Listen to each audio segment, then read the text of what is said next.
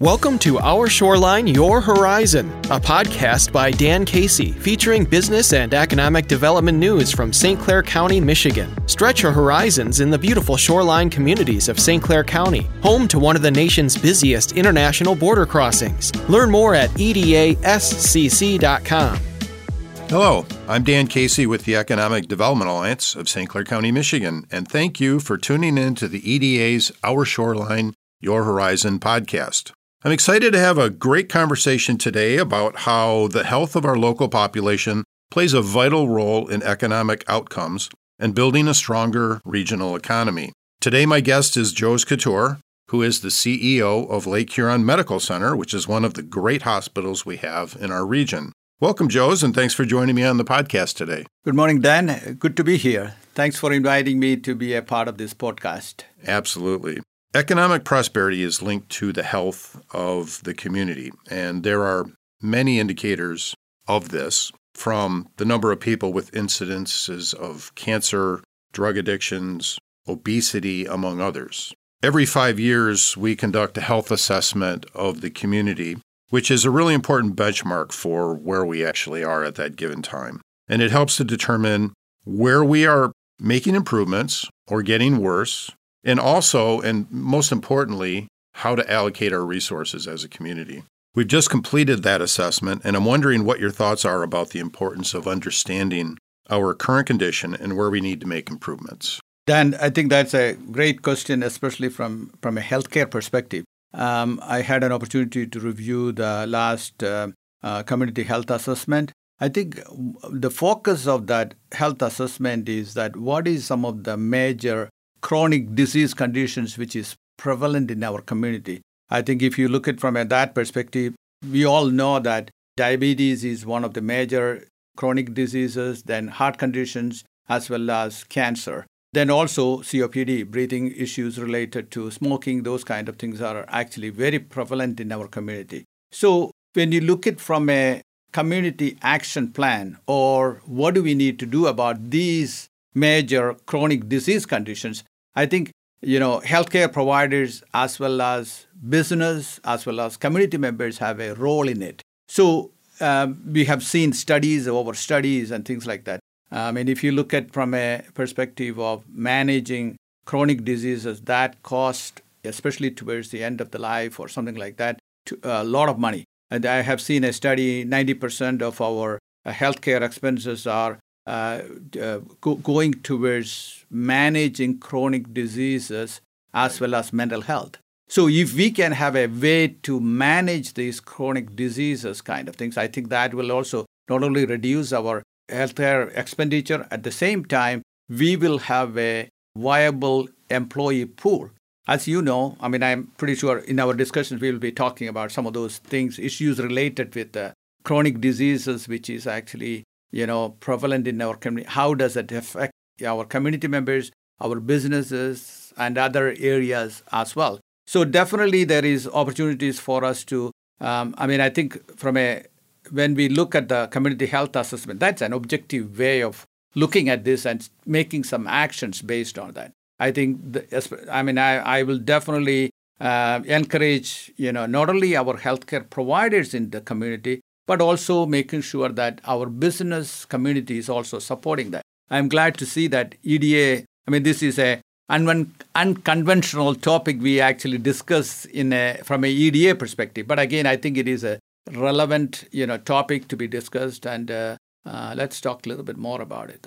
Yeah. So if I could summarize it a little different way, the more money that people are and businesses are spending on healthcare is less money that goes towards the bottom line or towards them having a better quality of life in other respects. So that is why we say it's an indicator of economic prosperity. That's correct. Yeah, and you know, especially when uh, when people choose a location for job or employers look at it, they look at all those things. What is the average cost of healthcare in that community? What is the average cost of you know living in the community? What is the average cost of you know cost of living? All those things they consider that. I mean, especially some of the major companies, they have the information about the what is the healthcare expenditure in that particular community and what are we doing about it, kind of things. So those are indicators for employers, major employers, to come to a community. Sure. For sure. So we're going to circle back to this conversation in just a moment. But Yeah. before we do, I wanted to give our audience a chance to learn a little bit more about you. So can you share some of your background with us? Absolutely, yes. This is always make me uh, go back to my humble backgrounds. You know, I started as a physical therapist, and uh, you know, one of the good things is that I have real strong upbringing from my parents who are both educators. They were all both teachers, and actually they instilled in our, all our kids. We are eight of us in our family, and we they instilled in us the importance of education, and also from beginning itself, they always said, you know, you can achieve anything you want. And they we always quoted a you know quotation saying hard work is the key to success kind of thing. So that actually kind of um, you know resonated in my life. Um, you know, 40 years back, I came to United States from India. Uh, I had my basic education, but again, I worked as a physical therapist here. Initially, I worked in Detroit Medical Center for about nine years there, and there I got an opportunity to be a supervisor. Uh, so whenever I start a job, I always look at you know uh, how can I get to what my supervisor or my boss does. That is always my interest to learn wha- how that person does the job. So this was always interesting to me, and uh, I learned from the my boss or my supervisors how do they do their job. Then, in a good way, I want to get to their position. That was always my aspiration, kind of thing. So when I started there, I worked as a therapist for several years. After that, I wanted to become a supervisor. So I went to my boss and say, "How do I become my supervisor?" You know. Then she told me about what are some of the things what I have to do. So when the first opportunity came, I applied for this position, but I didn't get it. So then I thought, hey, you know, uh, I thought I may I meet all the qualifications, but there is something missing. So I went back to the my manager or the supervisor or the manager, hiring manager, and asked her, what are some of the things I need to do to get to that get that position? So give me a list of things what I need to do. So I did all those things. Then when the next opportunity came, I went back again to apply and I interviewed. But still, I didn't get that position. So I tried. Then I went back to the, my manager and say, "What else do I need to do?" So she created another list for me. So I went back about three times to do this. Finally, I got the position. From there, that was a really a opportunity. Then I felt that, hey, um, you know, I, I got to, in order for me to improve myself, I didn't have all the skills to be a manager or a supervisor, but I am a, a, you know, very strong leader. You know, I want to become a very strong leader. In order to do that, I started reading about it. You know, I started attending some of the conferences. I learned, you know, I worked very hard to learn about those technique, leadership skills and uh, supervising management techniques and things like that. So I kind of worked hard to get to that. So that kind of goes back to my dad telling me that hard work is the key. You cannot actually get to that point if you don't actually put your time and effort into that. So that is exactly what I did. So then I have been the you know director for some time at the DMC. Then I moved around to uh, University of Michigan as their uh, director for all the rehab services. Then I came to Beaumont. So at Beaumont, I got the opportunity to be a vice president of operations for one of their sites. So I was there, comfortable. You know, one of my tactics I always learned from one of the one of the leadership programs is that you got to create a team of people who can actually do their job independently and who do you trust and who who are actually empowered to do what is right for them. So always my strategy is to create a team and teach them how to do the tactics you know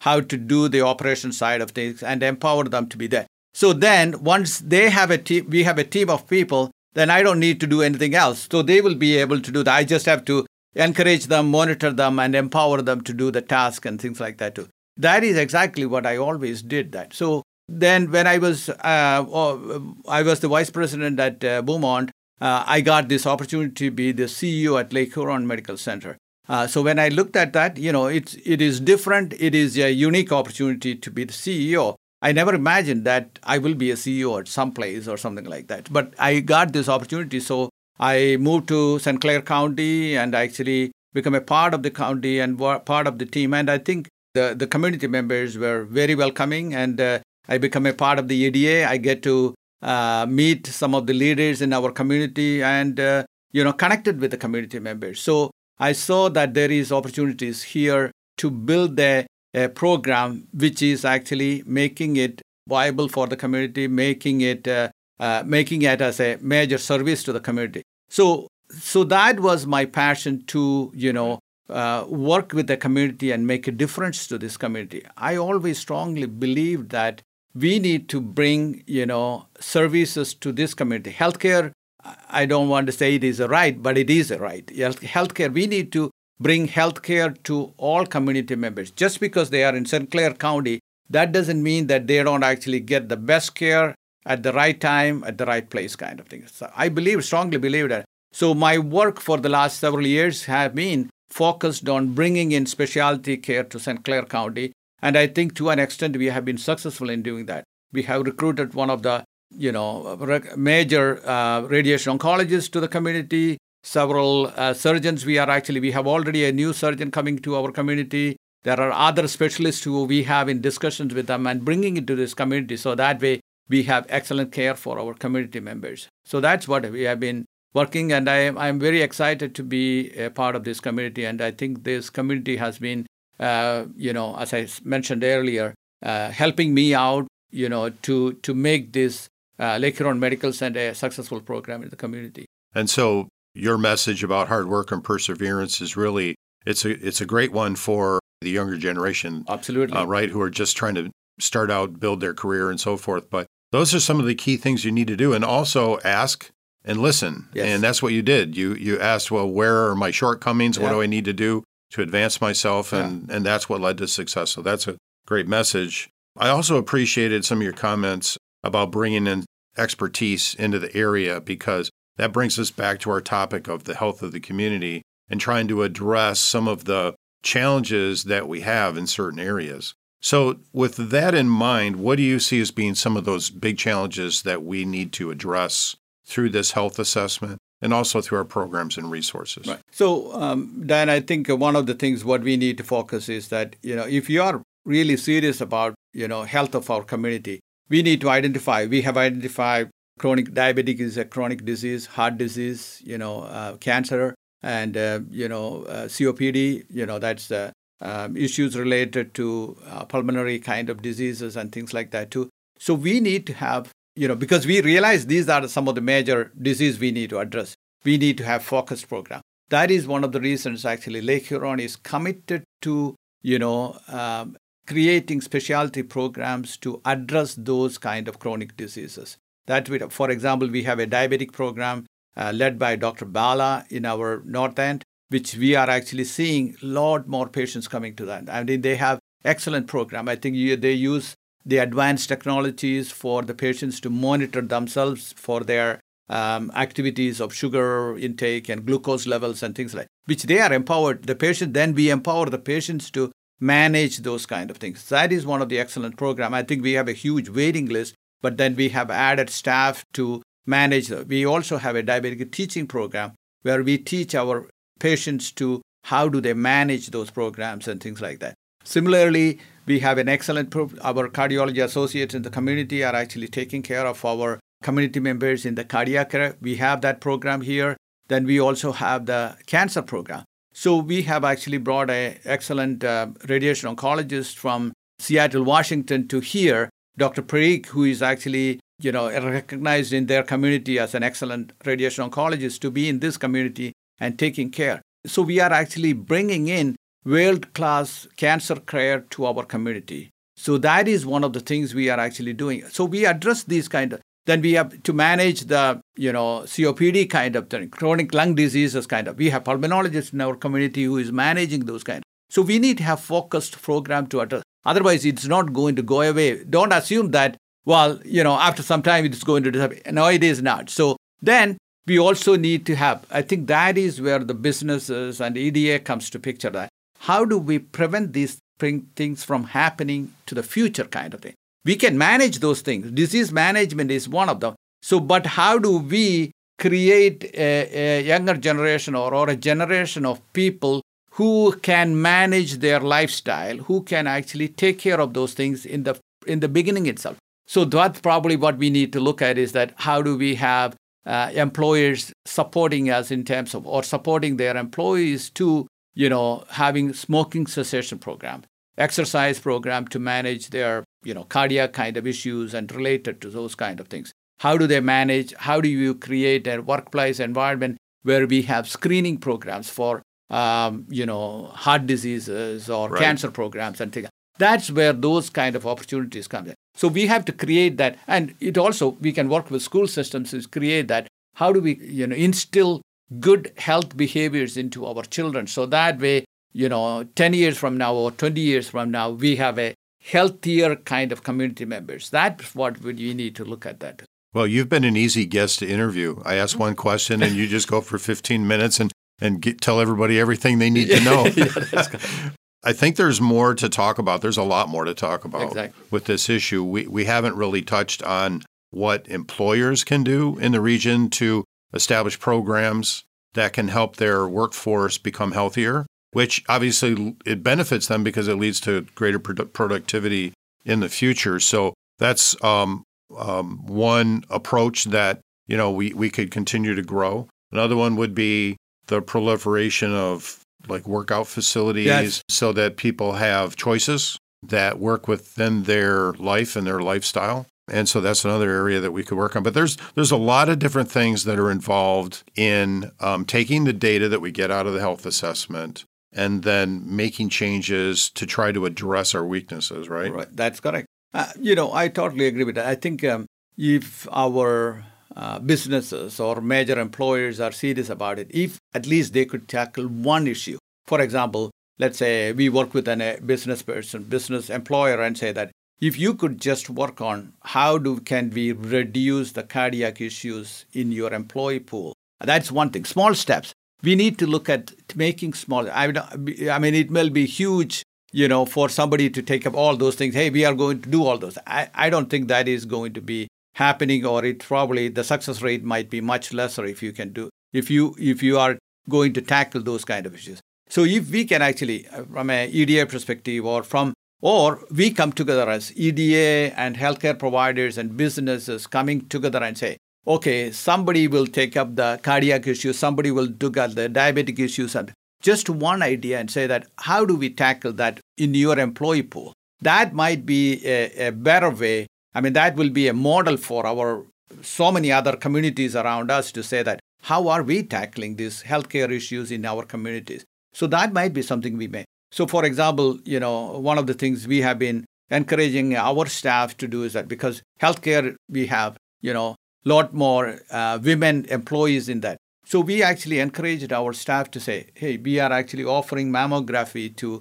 all our employees free of charge in October, you know, so they could actually make sure that you get a mammography every two years or something like that. You know, there are recommendations for those things and things like that. So that is a preventative kind of a measure to do that. Similarly, recently we have been offering that calcium scoring program for our any employees or anybody who wants to do that. So the, if the if the supervisors or or your manager tells you, "Hey Dan, go take your calcium scoring kind of a program," that cut down on your risk for cardiac disease, or at least we know that somebody has a cardiac issue, so that way you can tackle the issue rather than one fine morning you know, you drop or somebody, you know, have a cardiac incident or something like that too. So those are some of the things I think if we can work with employers to say that at least increase the awareness among that. Because there are screening programs that, that a lot of them are covered in your insurance. Some of them are we we actually from a hospital perspective we are actually